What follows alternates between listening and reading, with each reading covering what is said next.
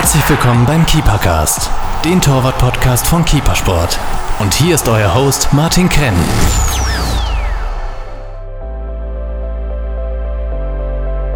Hallo liebe Torhüter, heute ist wieder Podcast-Zeit, eine Spezialfolge mit Thomas Schwarz, Produktmanager bei Puma Football.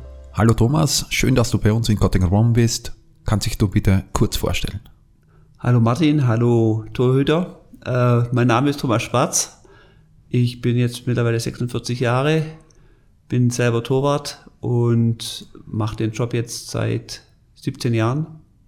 Ja. Deine offizielle Position lässt sich auf der Visitenkarte Head of Product Line Management Team Sport individuell. Nimmt schon drei Zeilen auf der Visitenkarte ein.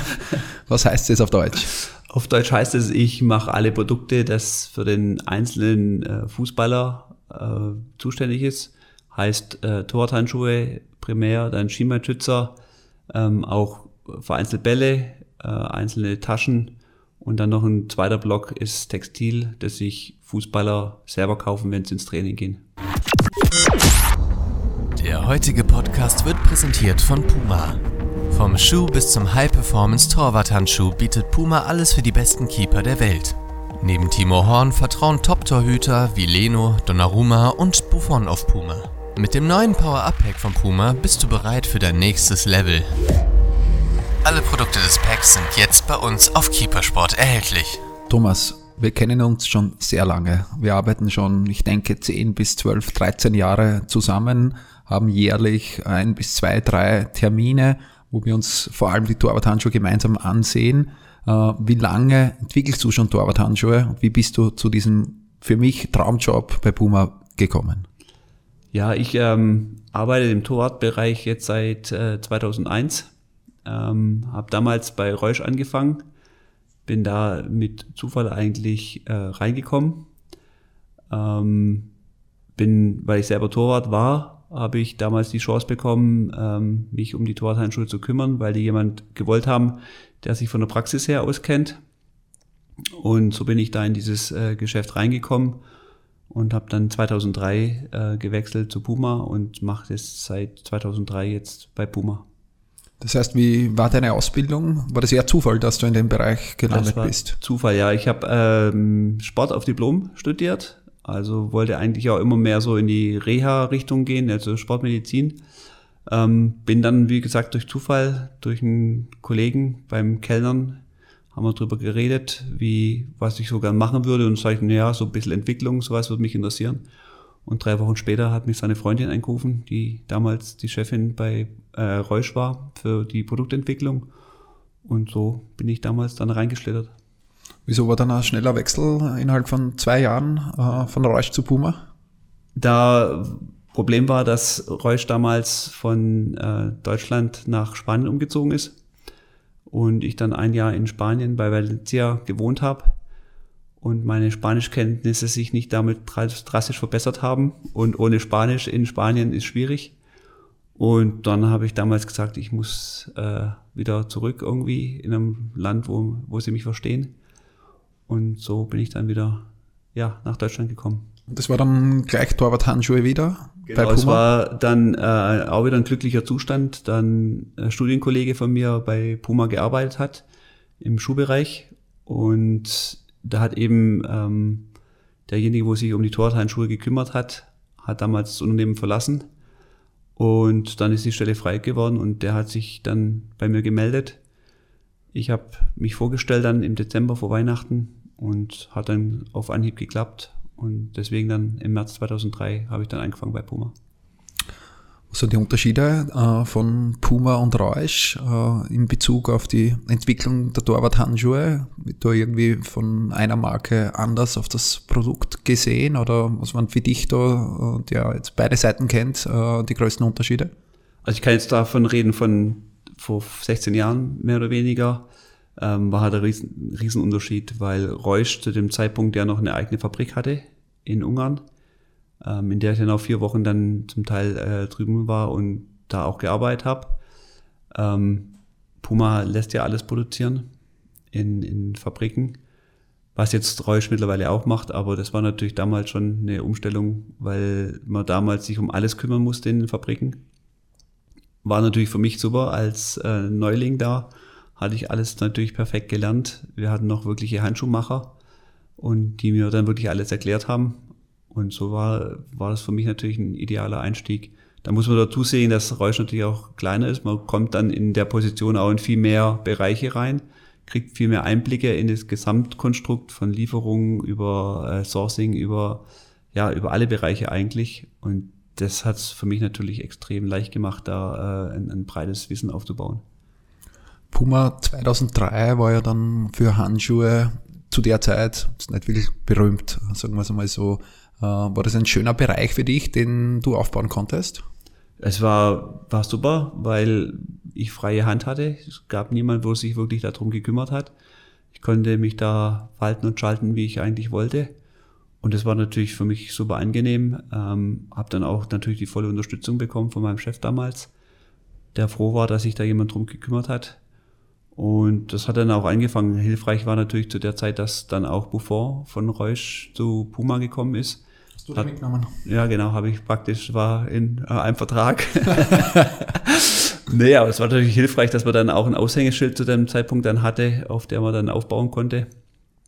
Und ja.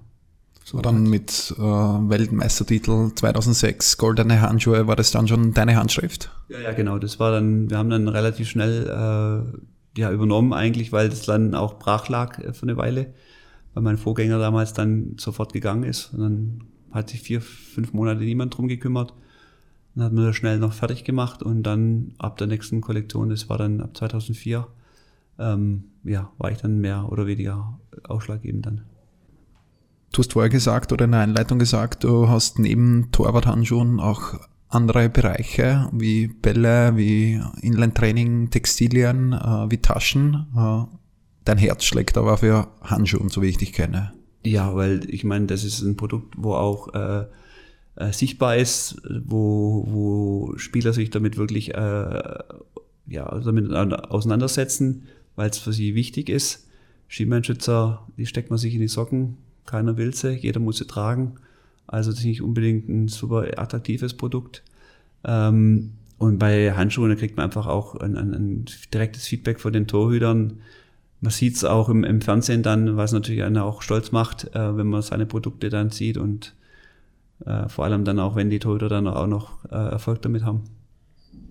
Zu der Zeit, 2004, 5, äh, 6 äh, oder auch vor 2010 noch, äh, war der klassische Aufbau von Handschuh, Bandage, Trägermaterial, Volllatex-Oberhand, meistens Außennahschnitt. Da hat sich sehr, sehr viel getan äh, in letzter Zeit.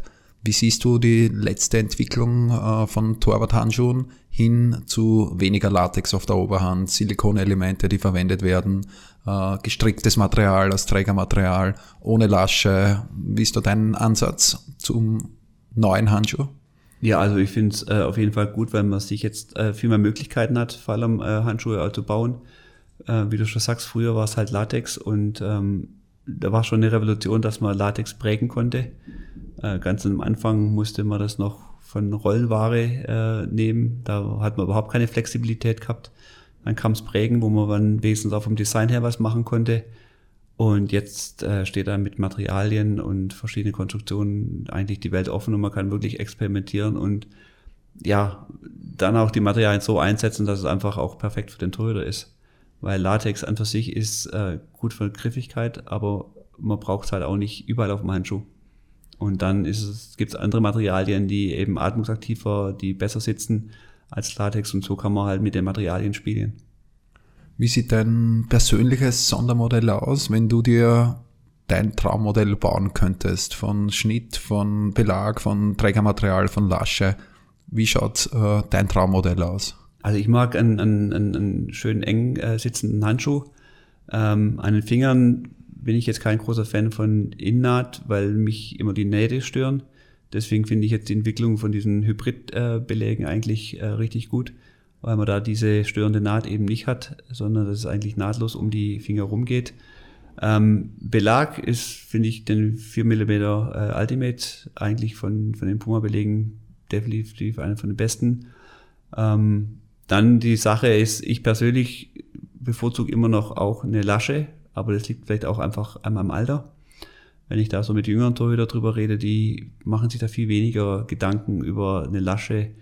Die brauchen das eigentlich auch gar nicht mehr so, weil die schon einfach mit diesen neueren Handschuhen aufwachsen.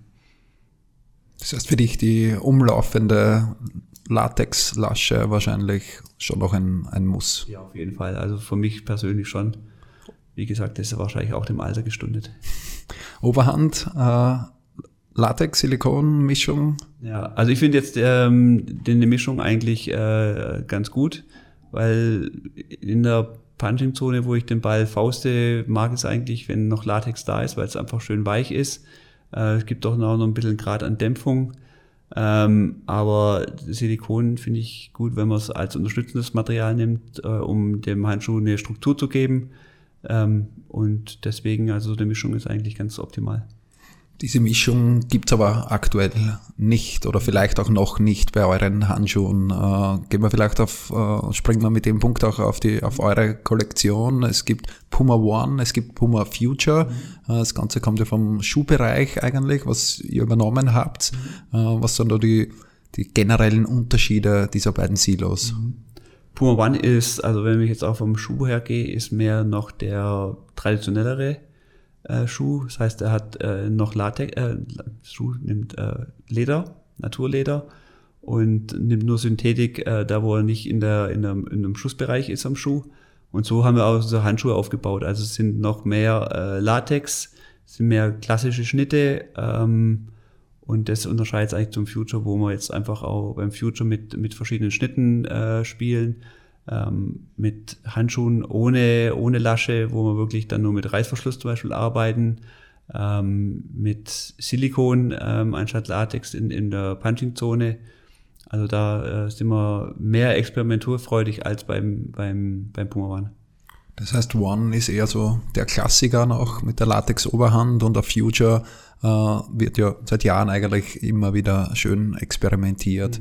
Mhm. Äh, wie wird es von den Profis angenommen? Kann der Profi dann wirklich wählen zwischen One und Future, was er möchte, oder gibt es das vor? Also wir geben es generell geben wir schon vor, dass wir auch eine, eine Mischung haben. Ähm, aber wir merken auch jetzt mit den neuen Future-Handschuhen, dass da äh, wirklich die Torhüter auch aktiv äh, kommen und sagen, sie würden gern zumindest mal testen. Ähm, und dann ist es natürlich auch immer im Gesamtpaket mit dem Schuh zu sehen. Ähm, es gibt dann auch wieder die äh, Torhüter, wo dann lieber einen Lederschuh spielen, die sind dann automatisch beim Puma One. Und es gibt dann halt welche, wo auch äh, keine Probleme mit Synthetikschuhen haben. Die können wir dann auch bei Future einsetzen. Also es ist immer so, man muss das Gesamtpaket anschauen, welcher Torhüter halt in welches Paket reinpasst. Bleiben wir vielleicht beim neuen Future-Modell. Das äh, steht auch bei uns im Moment äh, im Fokus. Äh, das neue Future-Modell springt auf zwei neue Trends auf. A, ohne Lasche B, äh, knitted, also gestricktes Trägermaterial. Wie kamt ihr zu der, oder du zu der Entscheidung, äh, diesen Handschuh so zu bauen? Also wir arbeiten eigentlich schon seit längerem mehr oder mehrere Jahre schon äh, an Handschuhen ohne Lasche. Ähm, war mit Neopren möglich, aber gab es halt immer noch die Problematik, dass das Neopren nicht wirklich dehnbar ist und sich dann nicht äh, wirklich dann anpasst. Ich glaube, ihr habt ja mal abnehmbare Lasche mit Reißverschluss, was ja auch genau. schon gehen, irgendwie vor ein, zwei oder vor zwei, drei Jahren einmal. Auf Speed haben wir das mal genau. äh, verwendet, äh, so als Kompromisslösung, dass man halt wirklich die Wahl hat, ähm, mit oder ohne zu spielen. Ähm, und deshalb geht es halt mit dem Strick noch viel besser, weil der Strick äh, halt elastisch ist und sich dann wirklich äh, optimal ums Handgelenk schließt.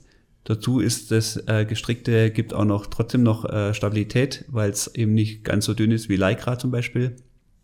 Und deswegen ist es eigentlich für uns das, das äh, optimale Material. Und deswegen, äh, wo das verfügbar war, haben wir das dann sofort genommen. Trägermaterial vielleicht als Erklärung noch kurz für unsere Zuhörer, äh, ist das Material, was eigentlich zwischen Latex, also Haftschaum und Oberhand liegt. Genau, deswegen auch Trägermaterial, weil es praktisch der Träger für das Latex ist oder jetzt äh, in neuen Handschuhen auf Silikon. Die Oberhand ist zu 100% aus Silikon bei, bei Future bewusst auf Latex verzichtet, um den Handschuh vielleicht leichter zu machen. Genau, leichter zum einen und ähm, mit, den, mit den Silikonstücken ist es auch noch flexibler, weil ähm, sie nicht mehr zusammenhängen. Also das heißt, der, da gibt es keine irgendwelche äh, Blockaden an der Oberhand, sondern die folgen wirklich den ganzen Bewegungen von, den, von der Hand und deswegen ähm, spürt man das eigentlich gar nicht. Ja, mir gefällt es optisch sehr, sehr gut. Es hat, hat 3D-artige äh, Strukturen, äh, ist in der Punching-Zone angeordnet, also fühlt sich wirklich sehr, sehr angenehm an, wenn man reinschlupft in das Modell. Genau, also es war auch unser Ansinn, ähm, auch äh, zu versuchen, so wenig störende Nähte wie möglich zu haben. Deswegen auch dann der Innenbelag, wo dann auf der Außenseite wirklich um den Handschuh rumgeht, am Daumenumschläge, dass, dass man die Nähte überall da hat, wo es eigentlich nicht stören. Ähm, und dadurch ist natürlich auch der Handschuh mit dem, mit dem gestrickten äh, Oberhand wesentlich atmungsaktiver als jetzt ein Volllatex-Handschuh, wo ähm, kaum Luft durchgeht. Fingerschutz äh, wird bewusst in der Puma One-Linie eingesetzt. Äh, was hältst du generell von Fingerschutz? Äh, und gibt es Profis, die mit Fingerschutz spielen bei euch? Auch diese Fragen bekommen wir immer wieder. Mhm. Also generell habe ich persönlich als Torwart nie mit Fingerprotektoren gespielt, weil mich das immer gestört hat, weil es für mich einfach zu steif war. Ähm, es haben wir, deswegen haben wir es auch bei Puma One drin gelassen, weil es für mich Fingerprojektion so eher traditionell ist, gibt es das schon seit äh, mehreren Jahr, Jahrzehnten fast schon. Deswegen haben wir es bei Puma One. Äh, auf die Frage von den Profis, es gibt tatsächlich noch äh, Torhüter, wo, wo Fingerprotektion spielen. Ähm, zum einen war es Shay Given bei uns, der jahrelang mit den Stäbchen gespielt hat. Und ähm, aktuell jetzt äh, Bernd Leno, ähm, der in den vier Fingern Protektionsstäbchen hat. Also es gibt es doch immer wieder noch. Das heißt, äh, gehen wir äh, Bernd Leno ein, der spielt immer mit vier Fingersticks. Der wählt nicht gezielt aus, wenn er irgendwie Probleme mit dem kleinen Finger hat, dass er nur einen Stick drinnen hat, der spielt immer fix mit, äh, mit den vier Stückchen. Also momentan spielt er fix. Wir haben einen, der Handschuh ist so konzipiert, dass unten ein Velcro ist. Äh, er kann also den Handschuh aufmachen und könnte Stäbchen rausnehmen. Aber im Moment spielt er eigentlich mit den vier Fingern. Puma bringt alle ein bis zwei Jahre neue Kollektionen raus. Äh, dazwischen dann äh, gefüttert mit Farbupdates. Wenn wir jetzt so an eine komplett neue Kollektion denken, wie lange dauert die Entwicklung einer Handschuhkollektion?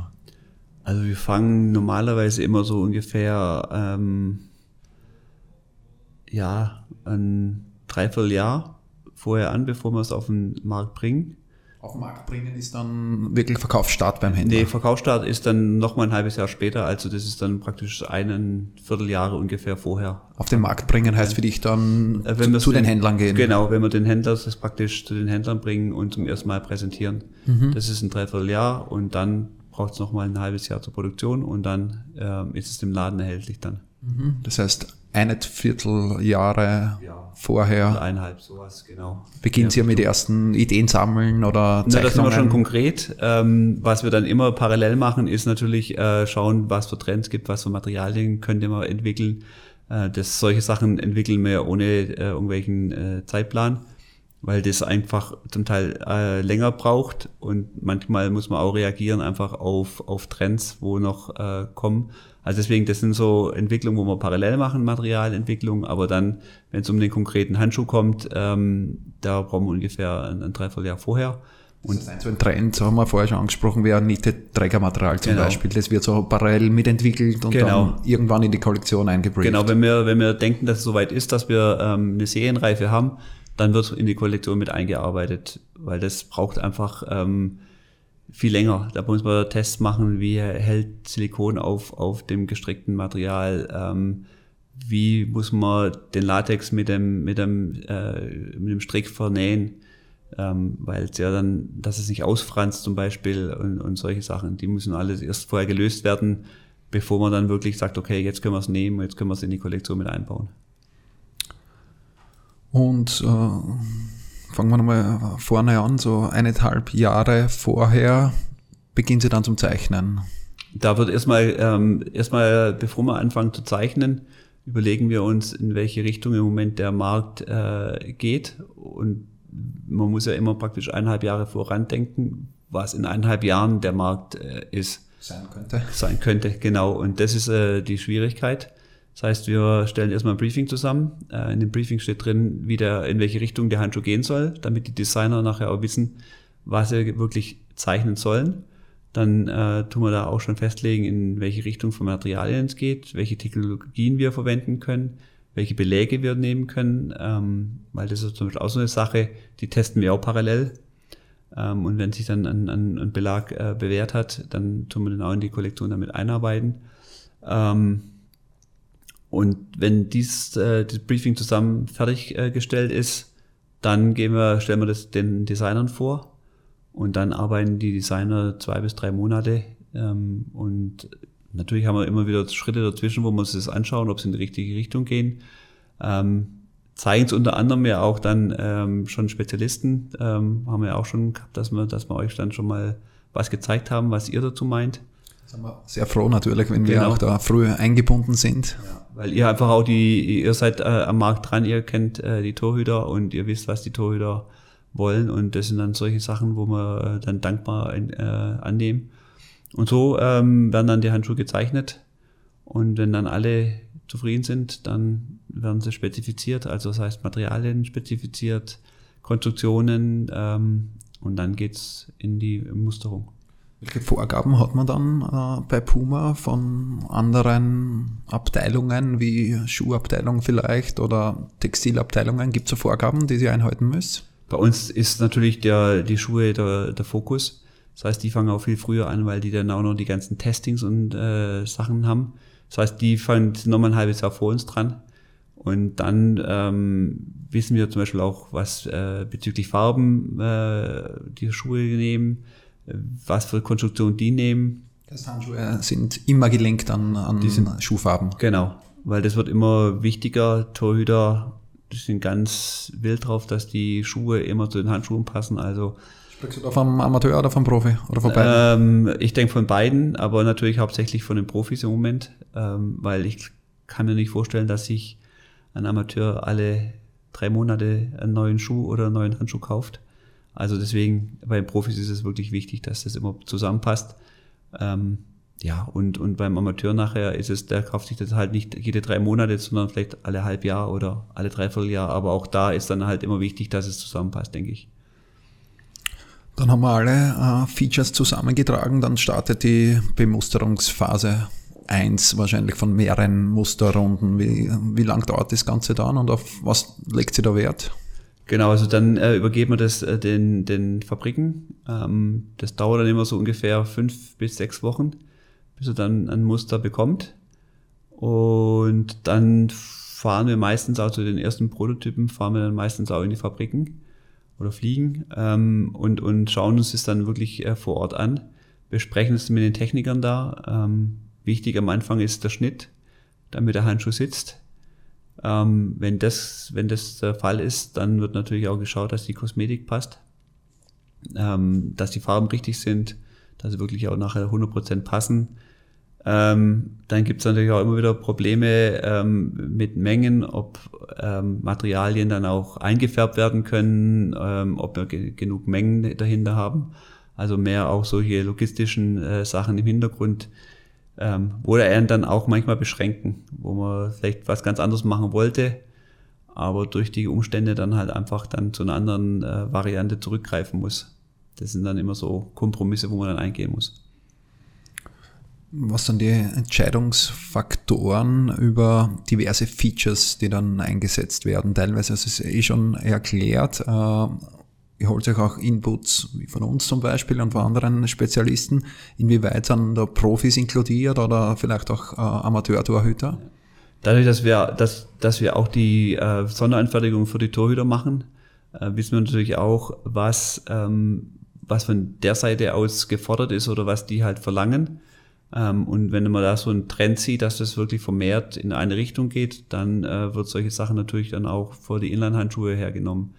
Ähm, und wichtig für uns natürlich auch, wenn wir so einen Handschuh ähm, basteln, ist, dass die Preisstruktur passt. Also wir haben natürlich auch einen Kollektionsaufbau mit verschiedenen Preispunkten.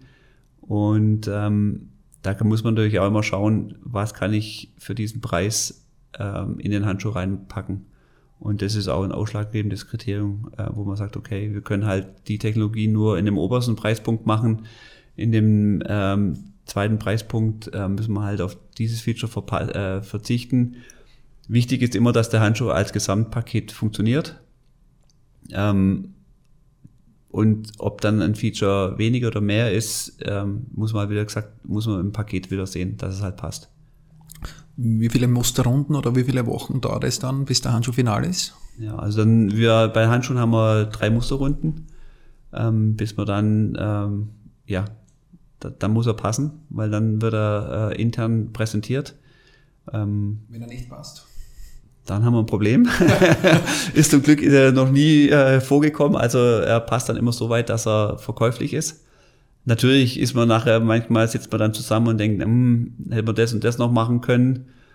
Aber auf der anderen Seite ist es natürlich dann auch immer eine gute Inspiration, ähm, um das dann sechs Monate später in die nächste Kollektion einzuarbeiten. Also von dem her ähm, ist es schade für die erste äh, Serie vielleicht, aber wie gesagt, ist schon wieder dann äh, was Neues für, wird für die neue Kollektion. Also es stirbt ja dann nicht. Das heißt, mit interner Präsentation ist gleich auch Verkauf. Verkaufsbeginn an, an Händler ist für dich der Job für diese Kollektion getan. Genau, also wenn, wenn wir das dann ähm, an die unsere interne äh, Vertriebsstrukturen, äh, verschiedene Länder präsentiert haben, dann äh, müssen wir natürlich noch den Preis verhandeln. Und wenn der Preis dann äh, final ist, dann ist für uns die Entwicklung äh, eigentlich vorbei. Man muss bloß bei uns immer sehen, ähm, wenn wir den einen abgeschlossen haben, arbeiten wir schon an der nächsten Kollektion eigentlich äh, seit vier, fünf Monaten dran. Also wir haben nicht nur ein äh, Modell, sondern bei uns sind meistens zwei, manchmal sogar drei Saisons parallel. Und da muss man dann halt immer schauen, wie man noch die Übersicht behält. Gibt es immer schöne Überschneidungen. Ja, genau. Also dann, für uns ist es das Witzige, für uns ist ja immer, wenn wir ähm, dann einen Handschuh auf dem Markt sehen, ist er für uns intern eigentlich schon uralt. uralt. Ähm, für, für den Kunden ist es gerade die neueste Kollektion für uns. Wir wissen schon eigentlich, wie die zwei Modelle später schon aussehen. Also das ist für uns immer so witzig. Wie ist man da oder seid ihr überhaupt in Austausch auf Produktmanager-Ebene mit, äh, mit Konkurrenzfirmen? Äh, Adidas, Nike, Ulsport, gibt es da Kontakte? Ähm, Kontakte direkt nicht, aber man kennt sich. Also mittlerweile ist es ja auch kein Problem mehr, von einer Marke zu anderen zu wechseln. Also ähm, von Adidas kenne ich auch die ganzen Produktmanager, weil die zum Teil auch vorher bei Puma waren. Ähm, deswegen, das ist ein ganz normaler Austausch. Man trifft sich auf Messen. Also oft trifft man sich auch bei den Fabriken selber, weil es gibt nicht so viele ähm, Fabriken, gerade im Handschuhbereich, wo gute Torwarthandschuhe produzieren. Das heißt, man trifft sich, man weiß auch, was die anderen machen. Also das ist ähm, ein gesunder Konkurrenzgedanke. Und du schaust aber schon ganz genau, was alle anderen Marken machen. Auf jeden Fall. Also wenn man weiß, was die anderen machen, man weiß, für welchen Preis sie welchen Handschuh anbieten. Ähm, also das, das ist schon ähm, immer auf dem Radar. Ähm, hauptsächlich auch zu sehen, in welche Richtung die anderen entwickeln. Ähm, weniger, um jetzt zu sagen, okay, dann machen wir das Gleiche, sondern eher zu sagen, okay, das ist, mag eine Tendenz sein. Ähm, bei uns ist es immer wichtig, dass wir unsere eigene ähm, Interpretation von dem Trend äh, machen. Also wie gesagt, wenn andere ähm, strikt mit Bandage machen, bleiben wir halt trotzdem unserer Linie treu und sagen, okay, die meisten Torhüter tun sich eh ihr Handgelenk tapen warum muss man dann nochmal eine Bandage oben drüber machen? Oh, Riegel meinst du jetzt? Äh, Riegel ja. meine ich, genau. Ja. Ähm, Lasche. Lasche, genau. Ja. Ähm, das geht auch ohne. Also wir, deswegen, wir machen dann halt unsere Variante mit Strick, mit, mit Reißverschluss zum Beispiel. Wo holst du dir selber sonst noch Feedback oder, oder bist du da klassisch auf den Webpages unterwegs bei uns auf der Seite oder bei diversen anderen Torwartportalen, um äh, zu schauen, was die Konkurrenten machen? Genau, hauptsächlich ähm, ähm, auf den Webseiten, da sieht man, eigentlich hat man eine gute Übersicht, um was äh, die Kollektion, äh, wie die ausschaut, wie die aufgebaut ist. Ähm, viel sieht man natürlich auch in den Fabriken selber. Ähm, da sieht man zum Beispiel dann Materialien, was andere nehmen zum Beispiel oder was verfügbar ist. Und, und so kriegt man natürlich dann auch äh, viel früher schon auch Input, in, in welche Richtung es gehen kann. Ein Teil äh, deiner Arbeit ist auch die Zusammenarbeit mit Profis. Äh, Die habe ich aber jetzt aus deinen Titel eigentlich nicht rausgelesen. Inwieweit bist du für Sportpromotion verantwortlich und hast du auch selber Kontakte mit den Profis? Ähm, ich bin dahingehend äh, involviert, wenn es um Spezialanfertigung geht. Ähm, generell spielen unsere Vertragstorhüter mit den normalen Inline-Handschuhen. Ähm, es kann natürlich immer mal sein, dass äh, einer mit einem Belag nicht zurechtkommt, lieber einen anderen äh, Belag hätte, ähm, vielleicht äh, einen Schnitt, eine Naht anders hätte gern und dann kommt eigentlich ich ins Spiel, wo dann halt diese Handschuhe, dann die Inline-Handschuhe so dahingehend umbau, damit es halt wirklich den Bedürfnissen des Torhüters dann ähm, ja, voll, vollkommen passt. Was Aber ich bin jetzt nicht involviert in ähm, Gespräche mit Torhütern, um Vertragsverhandlungen zu führen. Ich bin nur dann äh, mit den Torhütern in Kontakt, wenn irgendwo Probleme auftreten. Okay, aber dann schon im direkten Kontakt, also nicht über, über Ländervertretung oder über Manager, sondern dann schon direkt in Kontakt also, mit, mit Genau, entweder ich fliege hin und äh, setze mich zusammen, also das ist halt bei unseren Top-Torhütern zum Beispiel. Ähm, aber oft kann man auch Sachen über WhatsApp, über ein Telefongespräch, also da gibt's viele Möglichkeiten, äh, solche Sachen zu lösen. Welche Belege, bleiben wir beim Belag vielleicht, werden dann von Profis gerne gewünscht? Es gibt ja so das Zauberwort, das ist ein Profi-Belag, den nur Profis haben, äh, gibt es nicht, meiner Meinung nach. Wie handhabt ihr das? Gibt es bei Puma auch nicht. Also ich weiß nicht, wie es bei anderen ist, aber ich glaube, da gibt es auch nicht. Also wir haben unsere Belege ähm, und meistens natürlich wird entweder der Elite Grip oder der äh, Ultimate oder der Speed Response noch das sind unsere drei Top-Belege und da hat sich jetzt noch kein Torhüter ähm, beschwert. Wie gesagt, manche Torhüter nehmen den Graphitbelag, wie Buffon zum Beispiel, der ist auch noch immer ähm, gern genommen. Aber ansonsten gibt es keine Spezialbelege.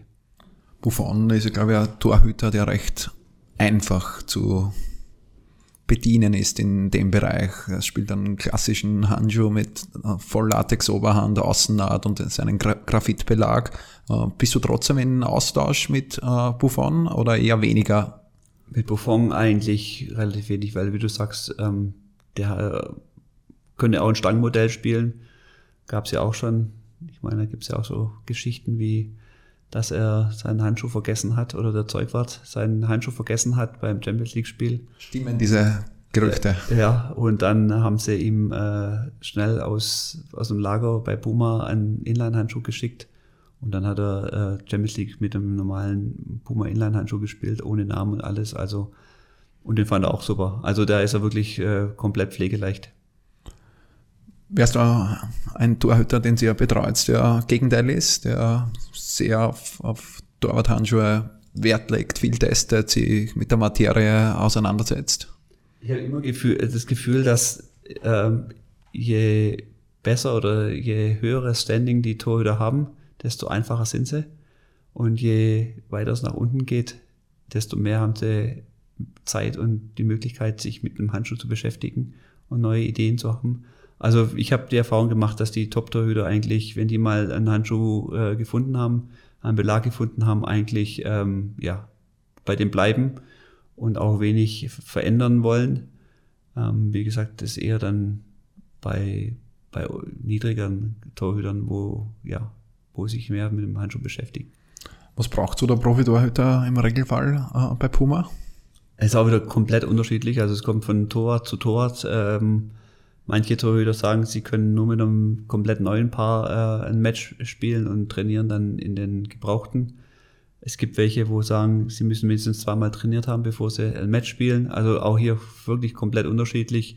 Stehst du zu diesen Fragen beratend für die Profis auch zur Verfügung? Fragen dich Profis solche, solche Fragen wie, muss ich einen Handschuh auswaschen? Äh, soll ich ihn im Training dann verwenden? Kriegst du auch solche Anfragen von den Profis? Ähm, also viele Profis haben schon ein gutes Wissen über Handschuhe. Aber ähm, wenn sie zum Beispiel sagen, ähm, es gibt Probleme mit dem Grip, dann sage ich halt auch zum Beispiel, was zuerst einmal komplett aus ähm, damit halt, wenn in der Produktion irgendwelche Schmutzpartikel auf den Belag kommen, dass der einfach weg ist und dass der, dass der Latex wirklich griffig ist. Also solche Sachen äh, kommen schon manchmal vor, ja. Die Anzahl der Handschuhe, da bist du jetzt also, genau, geschickt ja. aus, ausgewichen. Ja, Bewusst oder unbewusst? nein, nein, also wie gesagt, äh, es gibt ähm, wir haben ungefähr so zwischen 10 und 20 äh, Paar Handschuhe, wenn eine neue Farbe kommt. Eine Farbe kommt alle drei Monate ungefähr. Also dann kann man hochrechnen zwischen 40 zu bis 80 Paar Handschuhe im Jahr. Ja, jeder Arbeit dann unterschiedlich wahrscheinlich, ja, genau. wie er damit auch umgeht. Richtig, genau. Und natürlich muss man natürlich auch sagen, ähm, jetzt an, an, an nichts äh, gegen Torhüter in der zweiten Liga oder dritte Liga, aber die bekommen dann einfach auch weniger Handschuhe, weil äh, ist auch eine Kostenfrage. Also bei Top-Torhütern klar, äh, je nachdem wie viel sie brauchen, aber dann nach unten wird schon geschaut. Auch Jugendtorhüter ähm, U17, U18, die kriegen dann halt nur ein Kontingent von sechs bis acht Paar ähm, alle drei Monate. Mhm. Weißt du, wie viele Profitorhüter aktuell mit Puma Handschuhen spielen? Puh, ungefähr kann ich sagen 60, 70. Weltweit? Ja, ungefähr. Weltweit auch alles bei dir zusammen dann? Also ich bestelle alle Sonderanfertigungen bestelle ich. Ähm, wie gesagt, es gibt viele, wo auch äh, von der Stange spielen. Die weiß ich auch nicht alle. Ja. ja. Seit kurzem oder seit äh, einem halben Jahr beobachten wir, dass Puma am Torwart-Handschuhmarkt äh, sportpromotion-seitig wieder sehr aktiv eigentlich ist. Da ein paar äh, für Puma gute Wechsel gegeben. Äh, Leno von Nike, Horn von Nike. Gibt es da wieder mehr Fokus oder war das eher Zufall? Nee, nee, auf jeden Fall. Also ähm, Fokus ist bei uns, ähm, dass wir in allen Top-Teams äh, mindestens drei Spieler haben und da gehört der Tor dazu. Ähm, vor allem ist er doppelt sichtbar mit Handschuhen und Schuhen, also ein weiterer äh, Benefit. Und deswegen haben wir da jetzt wirklich wieder ein, ein gutes Portfolio, äh, vor allem von den Top-Torhütern. Und da ist, wird auch weiter geschaut, dass wir auch noch äh, weiter in die Breite gehen.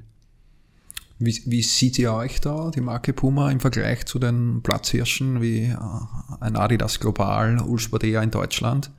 Also es gibt natürlich äh, die Spezialisten, die sich dann wirklich nur um die Handschuhe kümmern. Die haben natürlich dann auch die ganze Manpower dahinter. Ähm, Sport Promotion kümmert sich nur um die Handschuhe. Die gehen nur zu den Torhütern. Das heißt Unsport Reusch. Unsport Reusch, genau. Ähm, bei Puma natürlich äh, muss, müssen die Sport Promotion Leute sich auch um die Feldspieler kümmern. Ähm, das heißt, die haben eine viel größere Menge an, an, an Spielern, wo sie betreuen müssen. Und dann ist es natürlich auch äh, schwieriger.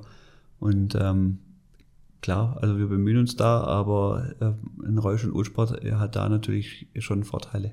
Gibst du dann auch äh, in deiner Position auch aktiv äh, Inputs? Ich hätte gern den Torhüter, bitte Sportpromotion, schaut ihr, dass, dass wir den bekommen, der wäre wichtig für uns? Ja, auf jeden Fall. Also wenn wir, vor allem dadurch, dass, dass ich auch relativ nah an der Markt dran bin, auch ist ja auch immer wichtig, welcher Torhüter ist relevant für unsere Zielgruppe. Ähm, es bringt jetzt nichts, wenn wir äh, lauter, sag ich mal, ältere Torhüter unter Vertrag nehmen. Ähm, aber unsere Zielgruppe sind die 17- bis 21-Jährigen, die vielleicht sich lieber dann an, äh, an Donnarumma anschauen oder ähm, an, ja, an einen jüngeren Torhüter. Deswegen müsste es immer auch zusammenpassen. Und wenn man merkt, ja, da kommt ein Torhüter, wo ähm, ein gutes äh, Standing hat bei, bei unseren äh, Zielgruppe, dann ähm, sage ich das dann auch unseren Sport-Promotion-Leuten, weil wie gesagt, die kümmern sich auch hauptsächlich um die Spieler. Ähm, und die sind froh, wenn dann jemand äh, kommt und ihnen ein bisschen Input gibt ähm, im Torhüterbereich. Was auffällt, äh, wenn wir bei Sondermodellen bleiben, sind viele länderspezifische Unterschiede. Kratzen wir da Italien als Land einmal heraus und auch die Torhüter, die da spielen, wie vorher angesprochen, Buffon, klassischer Handschuh, Außenabschnitt, äh, Graphitbelag und man sieht dann auch äh, die Jugend wie Tomaroma und weitere spielen den Handschuh genau gleich wie Buffon, was sich dann auch in unseren äh, Verkaufszahlen in Italien widerspiegelt, dass auf mehr Außennaht gespielt wird. Woher kommen diese Phänomene oder folgt man da einfach blind den Local Hero im Land? Äh, vielleicht, also ich denke mal, bei der Donnarumma könnte es schon auch vielleicht dadurch sein, dass ähm, er so ein bisschen der Zielsohn ist vom, vom Buffon ähm, und vielleicht dann deswegen auch dann ähm, diese Vorliebe für diesen, für diesen Handschuh hat. Mehr oder weniger ist es der gleiche Handschuh, wie Buffon spielt. Also kann, kann schon sein. Ähm, auf der anderen Seite kann es natürlich auch sein, dass, ähm, ja, dass sie gar nicht so viele Handschuhe testen wollen und dass daher vielleicht auch gar nicht wissen, was wirklich alles äh, verfügbar ist. Das merke ich, wenn wir einen neuen Torhüter kriegen und wir den einfach mal ähm, so eine Kollektion hinschicken. äh, zum Testen. Da, da sehen die erstmal, was alles möglich ist. Und dann kommen die natürlich auch sagen, ich habe jetzt jahrelang mit einem Innaht zum Beispiel gespielt, aber ähm, der Hybrid ist eigentlich viel besser, weil ich, wie gesagt, diese Nahten äh, zwischen den Fingern nicht habe und dann vielleicht auf den Hybrid ähm, um, umschneiden. Also das äh, kann schon vorkommen, aber das kommt meistens nur, wenn dann ein, ein, ein Wechsel von, vom Ausrüster kommt, weil dann einfach eine neue ja, Sichtweise auf die Handschuhe kommt. Was bei euch global gesehen der beliebteste Schnitt? Ja, es war bei uns immer äh, der RC, der Außennaht. Aber wir sehen jetzt vermehrt, dass, äh, wie gerade schon gesagt, viele vom Innennahtschnitt ähm, auf den Hybridschnitt gehen. Ähm, also die, dieser Trend ist wirklich zu sehen. Also viele spielen mehr oder weniger mit dem Inline-Hybridschnitt, also dem Puma One. Ähm, also ja, sehr viele. Und deshalb wahrscheinlich, und so schließt sich der Kreis dann auch zu unserer Eingangsfrage, äh, gibt es auch die Top-Modelle von Future und von One auch mit dem Hybridschnitt. Genau, genau, weil es einfach der Trend, äh, sehen wir, dass ähm, viele schon mit dem Innennaht gespielt haben, ähm, jetzt aber, ähm, wenn sie diesen Hybridschnitt eben sehen, den eigentlich viel besser finden und dann auf diesen Hybridschnitt äh, gehen. Und deswegen bietet man eigentlich ähm, bei beiden Silos an. Bei rund, äh, wie du vorher gesagt hast, äh, 70 äh, Torhütern die Sondermodelle bekommen, die du betreust, äh, wird es ja wahrscheinlich auch lustige Geschichten behind the scenes geben, äh, spannende Erlebnisse geben, die du mit Profis hattest. Eine Geschichte musst du uns mindestens erzählen. Äh, gut, die Buffon habe ich ja schon erzählt, äh, mit seinem Handschuh vergessen. Ähm, äh, ein Torhüter, den wir nicht unter Vertrag gehabt haben, ähm, den wir damals wollten, das war äh, David. Äh, bin ich damals dann nach Manchester geflogen, um äh, mit ihm über einen Handschuh zu sprechen. Sitzen, sind morgens eigentlich um acht schon am Flughafen gelandet und haben dann Kontakt mit ihm aufgenommen und ja, er hat sich erst nicht gemeldet und dann Irgendwann hat er sich gemeldet und sagt, ja, heute ist ganz schlecht, weil er hat heute Abend eine Charity-Veranstaltung. Ihr habt einen Termin ausgemacht. Wir hatten eigentlich einen Termin ausgemacht, ja. Und er gesagt, er kann jetzt nicht, er sitzt gerade beim Schneider und ähm, lässt sich gerade seinen Maßanzug für heute Abend anfertigen und konnte deswegen dann nicht zu dem Termin. Wir haben ihm dann vorgeschlagen, wir kommen zu dem Schneider und besprechen bei dem Schneider den Handschuh. Das wollte er. Den Handschuh wir können gleich schneidern dann, genau. wollte er auch nicht. Also dann sind wir halt dann abends wieder zurückgeflogen ohne ein Gespräch. Und dann ist natürlich auch kein Vertrag zustande gekommen. Ist es dann so, oder fragt man sich halt auch, warum passiert das eigentlich? Ja. War dann eher schon der Kopf mehr bei Aridas in dem Fall oder? Das ist immer schwierig zu sagen, ja. Es, es gibt also, andere Geschichte ist, ist, ist mit, mit Jens Lehmann, da sind wir damals auch nach der WM hochgefahren nach Berlin am ersten Länderspiel und äh, war eigentlich auch bereit, äh, Puma zu tragen oder wollte auch, hatte aktiv von sich aus auch äh, den Kontakt gesucht. Sind wir mit der Truppe hochgefahren. Ähm, ich war von der Produktseite da und dann wollte ich ihm ein bisschen was zeigen. Und dann hat er gleich gesagt, ja, über das Produkt brauchen wir nicht reden. Da ist er sich sicher, dass wir es hinkriegen. Ähm, lass uns mal über das Geld reden. Und das sind so die Geschichten, wo man dann so auch fragt, ja, für mich äh, ist halt, das ist Handwerkszeug von Torhüter und denke ich auch mal wichtig um halt Leistung auf den Platz zu bringen. Und wenn es dann so nur ums Geld geht, finde ich immer schwierig, aber gut, es muss natürlich jeder selber sich entscheiden. Das heißt, dein Part äh, bezieht sich aber rein auf das Produkt. Wenn es dann um, um Verhandlungen, äh, Geldverhandlungen geht, äh, macht das andere Abteilung das bei euch. Macht unsere, unsere Marketingabteilung, genau. Also ich bin nur für Produkt zuständig. Und wie, hast du es ja schon fast beantwortet jetzt, aber möchte ich noch mal darauf eingehen, wie würdest du entscheiden als Profi? Äh, ein Profi im Regelfall verdient ja genug Geld und ist wahrscheinlich nicht mehr angewiesen auf Geld von einem Sponsor, um Torwarthandschuhe zu tragen. Äh, da sollte ja eigentlich das Produkt im Fokus stehen. Wird aber nicht immer so sein. Nee, aber man muss trotzdem fairhalb wirklich sagen, also die Mehrzahl der Torhüter ist wirklich das äh, wichtig und die äh, sind auch froh, wenn sie mit jemand äh, Kompetenten drüber sprechen können, ähm, wo sich ein bisschen auskennt. Ähm, klar, es gibt immer die, äh, die, die, ja, die kleine Minderheit, die halt mm, ja, aufs Geld schaut und denen ist das Produkt dann eventuell zweitrangig oder sie sind so gut, dass sie auch mit einem schlechten Handschuh Fußball spielen können. Ähm, aber man muss wirklich sagen, die Mehrzahl ähm, ist wirklich äh, auf wichtig, dass, ähm, dass der Handschuh passt. Ähm, und bevor der Handschuh nicht passt, äh, unterschreiben sie eigentlich auch keinen Vertrag. Was war die interessanteste Anfrage für ein Sondermodell, was du bekommen hast? Ja, also für die, das äh, aufwendigste Handschuh war immer noch für Benaglio damals mit seiner Doppellasche und mit seinem äh, Duo-Schaum, wo er hatte, äh, mit Innat, wo ich eigentlich immer gedacht habe, Duo und Innat wird ein bisschen eng, aber das war sein, sein Schnitt und den wollte er immer spielen. Und also es war mit immer der, der aufwendigste.